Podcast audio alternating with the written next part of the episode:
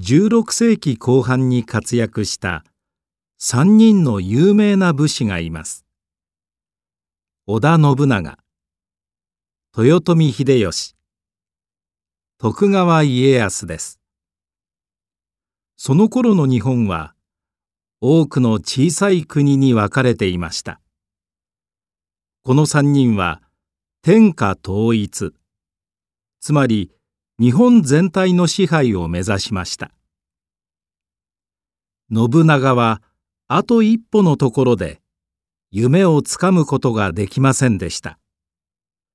その後秀吉が天下を統一しますが政権を安定させる前に死んでしまい最後は家康が天下を取ります。そこから江戸時代が始まり約260年間安定した時代が続きました。この3人がよく比べられるのは性格がとても特徴的だからです。それぞれの性格を表した有名な句があります。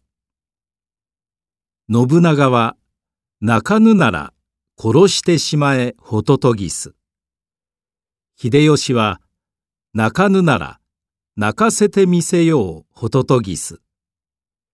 家康は泣かぬなら泣くまで待とうホトトギス。